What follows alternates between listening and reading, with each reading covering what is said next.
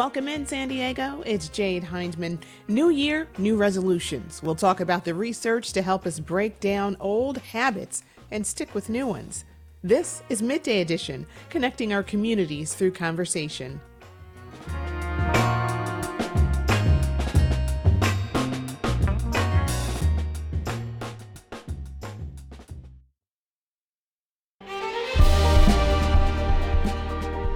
Hi, I'm Bill Hoehne. And I'm Ted Hoehne. Over the past 50 years, our family has brought many world-class dealerships to Carlsbad, including Mercedes-Benz, Porsche, Audi, Honda, Acura, Jaguar, and Land Rover. That's right. This year we're celebrating 50 years in Carlsbad. So on behalf of the entire Hoehne family, we want to thank San Diego. Throughout the years, we've taken tremendous pride in meeting and even exceeding our customers' automotive needs. We value the relationships with our clients and look forward to serving you for years to come. We invite you to visit one of the Hoehne Carlsbad dealerships or HoehneMotors.com.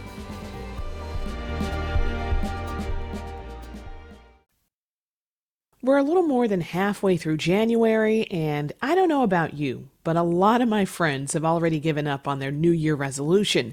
It's such a common thing to do. There's even a day dedicated to giving up resolutions. It's called Quitter's Day, and it was last Friday.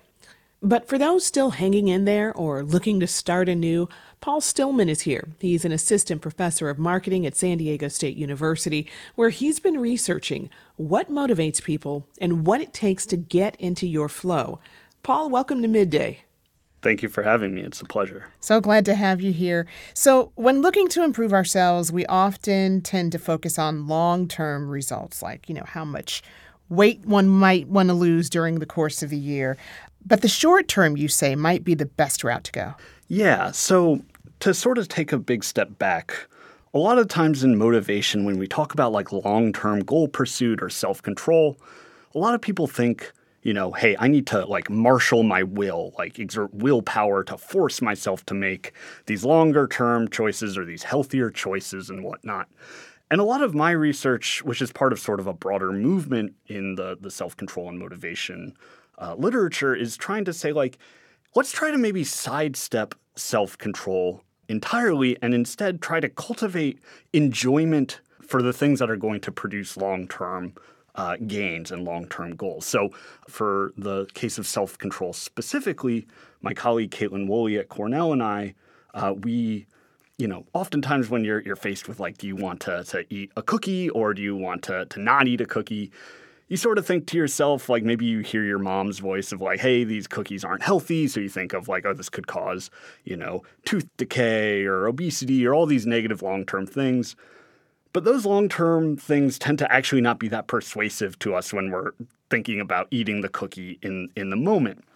And so what we found is that oftentimes people kind of overlook the fact that a lot of the temptations that we grapple with on a daily basis have these kind of underappreciated short-term consequences. So, for instance, a cookie, in addition to all the negative long-term stuff it causes, also will do things like cause a sugar spike and crash, which will make you feel kind of tired and irritable and less focused later on in the day.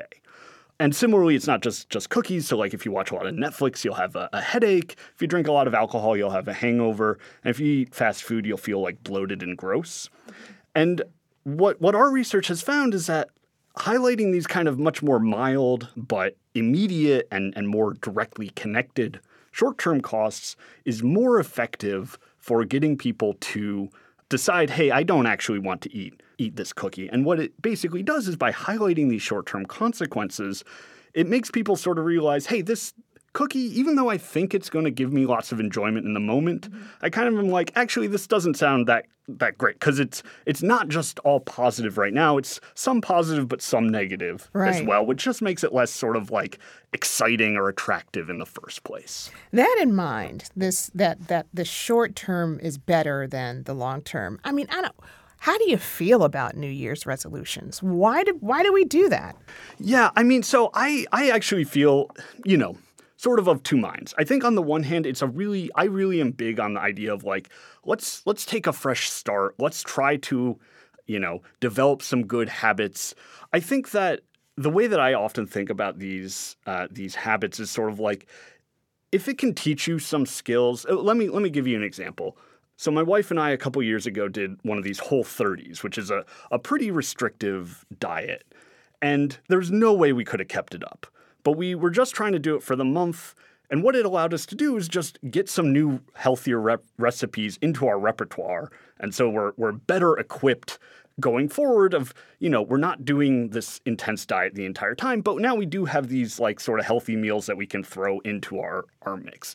And I think that, you know, similar with like working out, like the more people get experience in the gym, and one of the things that's a real deterrent of people actually exercising, in addition to finding the time and everything, is like intimidation when it comes to the act of exercising. So my mind is like the more people that are doing these positive activities during the new year, that's going to give them at least some basis that they'll be better equipped, even if they do end up falling off the wagon. They'll be better equipped to be able to make some long-term things. Yeah. I mean, because, you know, it seems like, you know, every year people have goals of, they have self-improvement goals, right? And self-improvement is like, it's a lifelong journey and not exactly something that you just have a specific little time frame on, right? Yeah, 100%. And like one of the ways I feel bad for people who make these resolutions and then they quote unquote fail is that now they have this failure experience. And one of the things that can do is undermine your efficacy for your ability to make positive changes. So like in that sense, I think that these making these resolutions and having just very, I guess, sort of rigid and almost antiquated ideas of what success looks like can set people up for subsequent failure, because if you undermine their efficacy, they're going to really not be able to, in the future, make positive changes. So I think what I would say is take the long view on all of this stuff. Don't just say like, hey, did I, you know, lose the weight that I wanted to versus not, but rather, did I learn some better, maybe I learned an exercise that I really enjoy. So actually, to sort of bring this back a little bit to this idea of like focusing on the immediate, this is some research not from myself, but from my colleague, Caitlin Woolley. She went to a gym and she got people who were about to work out. And there were two conditions. She said, I want you to do the exercise you think is best for your like long-term health goals. So half of the people she said that to. And the other half she said, I want you to do the exercise that you think is most enjoyable to do. And what she found is that people who were doing the one that's sort of more, the people who were focused more short term and more on the thing that's going to be enjoyable for them, they were more likely to persist at that exercise longer than the people that were doing the one that was, you know, quote unquote, better for their long term goals. So very much in the same vein of like, I want people to find the exercise that really works for them, that clicks for them, that's going to get them, you know, back to the gym, that's going to be more engaging for them long term. And I think the more opportunities people have to go out and potentially find that, the better, though very much with the qualification of like, we don't want people thinking that they are unable to make these positive changes. Right. And I guess that would extend beyond the gym too, and to, you know, anything. It could be connecting with one's spirituality or just becoming a better person and going to therapy. Totally. Mindfulness practice is one that I am currently trying to do. And, you know, I haven't been that successful at it, but it is sort of like, hey, I found this new app that I'm liking, or I found this one person on this that has a bunch of nice guided meditations. Right. And yeah. Whatnot. You know, one approach you looked at was the effectiveness of using rewards. What do we know there? How does that work? So let me clarify that this is some stuff that I've written about, but the core research has been done by Caitlin Woolley and Marissa Sharif. What they basically found is that giving people little rewards is a really good way of doing it, especially like slow, like small constant rewards as opposed to like one big lump sum reward at the end. So for instance, like say you're trying to, you know, reward yourself for flossing, like maybe you want to start a flossing habit. They found that what is more effective than say like, okay, if I floss every day this week, at the end of the week, I get to have a real big decadent cake or something. And maybe cake is not the best example, but, I'll get to watch my Netflix show, the whole season of it. What they suggest is instead, give yourself little rewards for every time that you've done it. So, I floss once, I get to watch one episode. I floss the next day, I get to watch the second episode, things like that. So basically the idea being that these kind of smaller but more regular rewards is better than these big lump sum rewards further on in the future. And again, this kind of goes back to the having that constant rewarding experience can really help cultivate us to be engaged. With that, a sort of a slight wrinkle is that they found that actually the most effective was where you have to sort of do an initial investment, and then the rewards start coming constantly after that. So for the flossing example, it's you have to floss 4 times, and then starting on the 5th time, that's when you start getting the rewards. So sort of working to unlock these rewards is what really gets people going, because it's sort of all right, I've invested a bunch of effort, mm-hmm. and now I'm on a roll, I'm on a streak, and every single time I'm getting this reward, and that's great. And that really helps build up the momentum that people can use to keep at it. You touched on this, but I don't want to overlook the nuance in rewarding oneself, right? I can recall a friend and I, we said we're going to go work out at the gym and we're going to do yoga class this morning. And we went and did that. And then we rewarded ourselves with the pancake house. And I just felt like it was totally counterproductive. Yes. So tell me more about the nuance here. This is such a classic, especially with exercise. It's all right, I've just done something good. Now do I what's called shift my goals and say hey, I'm good on that goal. Now I'm going to change up and follow my hedonic goal, or am I going to stay with the goal that I've just reached? And one of the things that this is by Professor Ayelet Fischbach and my postdoc advisor Ravi Dar at Yale. They basically showed that how you're thinking about that sort of successful, healthy act really makes a difference. If you're thinking about that as oh, I've just made progress towards my health goals, then people are much more likely to switch off of them and say, okay, well, that goal is good. I've done some work on that goal. Now let me switch and enjoy myself with a hamburger or something like that. But if you sort of view the workout that you just did, the yoga class that you did, as hey, I'm really committed towards this health goal, then you're more likely to say, hey, I'm going to have the salad, or I'm going to go get a smoothie as my reward, something that is, still pleasurable but consistent with my reward. So the idea is basically how are we balancing these multiple goals? And if you think about your success as hey, I made progress, I'm good.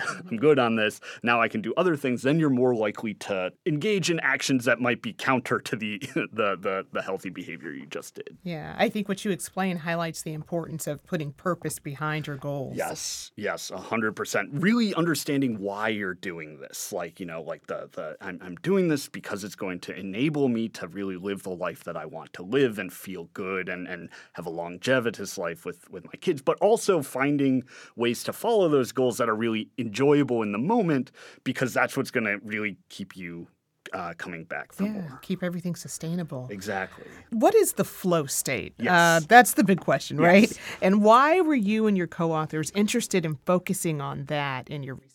Yes. So just to give some background, what we've been talking about thus far has been lots of when people have a choice between, a healthy or an unhealthy option, that's what we call self-control. But we also want to cultivate motivation and engagement in these activities that are going to help our long-term goals, right? And the flow state is something that people are probably are familiar with, at least somewhat colloquially, which is just this idea of being in the zone, really engaged and immersed and engrossed in an activity such that everything else fades away and you are just locked in. And the flow state is one of these things that can be really, really powerful if we can cultivate flow for these activities that are going to, help further our long-term goals. So it's often talked about in the context of things like athletes or musicians or something who really just get into the zone while they're performing or while they're playing. But we can also cultivate flow towards things like studying, or things like just really being locked in on whatever your work tasks are. So some of the original research, this is done by a guy named Csikszentmihalyi, he looked at assembly line workers and found some of them that could just get so engrossed in these, you know, this is an assembly line, so it's you're doing like the same action the whole day, basically. And just people could get so engrossed and just be an amazing version of that. So there's a bunch of research done by him in the 80s, 90s, and early 2000s of this concept called flow. And why we wanted to look at this is that there's sort of now a decent understanding of like, okay, flow is this idea of being immersed in an activity, but it's still not totally clear. How can we cultivate flow? How can we produce that feeling in ourselves for the things that we want? So like, I think, you know, people often know that flow can be very easily achieved in things like, you know, video games or things that you know might not be helpful for your long-term goals. But how can we also cultivate flow for things that are like studying or engaging in exercise or things like that?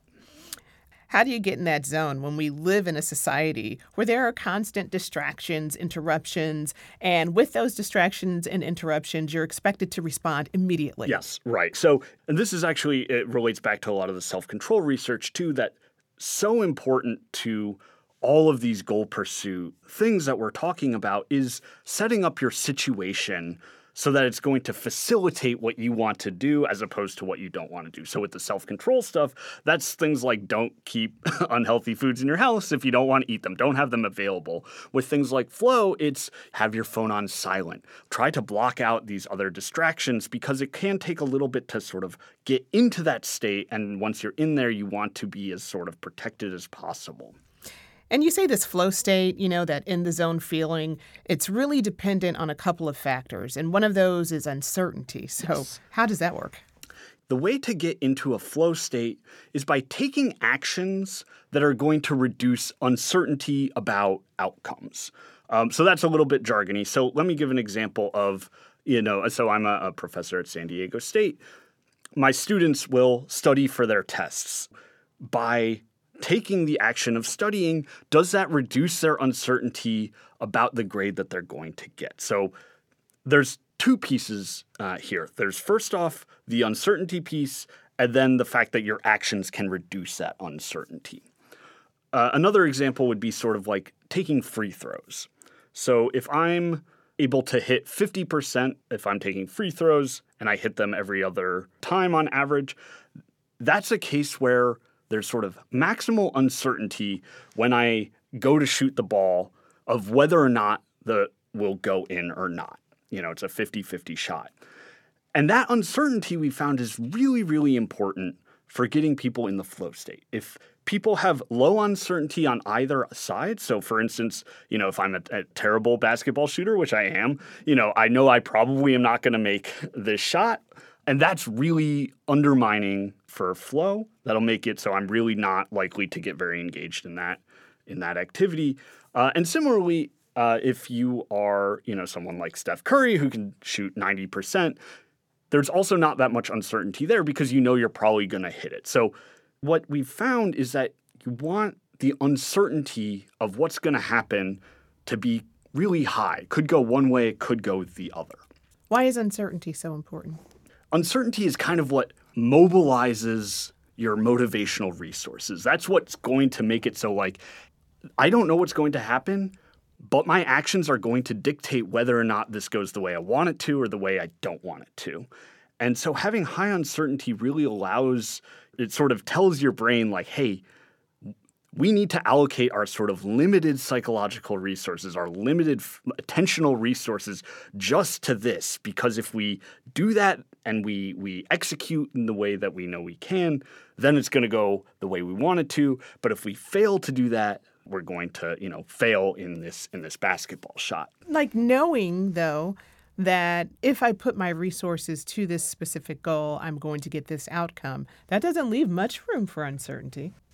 The presence of uncertainty kind of tells you that allocating more attentional resources here is going to make a big difference, but still isn't a guarantee, yeah. I guess. From all that you've studied and yes. researched, what's your key bit of advice for someone who made a New Year's resolution and has already ditched it or has a lifelong goal that they're trying to achieve? So I would say that really trying to cultivate enjoyment in the moment is probably the strongest thing that you can do. So whether that's finding healthy foods that you think taste really good, whether that's finding a workout routine that is really fun for you, and that could be, one way to do that is to, maybe try a group sport, which is, allows you to also be around your friends and in community with other people. Doing that is probably the best way to sort of cultivate this intrinsic motivation that's going to be much better at producing these sort of long-term benefits. So trying to rely a little bit less on sort of this classic effortful inhibition of impulses, and instead more trying to cultivate things that are really enjoyable. All right. Paul Stillman is an assistant professor of marketing at San Diego State University. Paul, thank you so much for being here today. It was my pleasure. Thanks for having me. KPBS On Demand is supported by Under the Sun Foundation, presenting the Candlewood Arts Festival in Borrego Springs, featuring temporary public art projects that engage community and place. March 23rd. More at CandlewoodArtsFestival.org.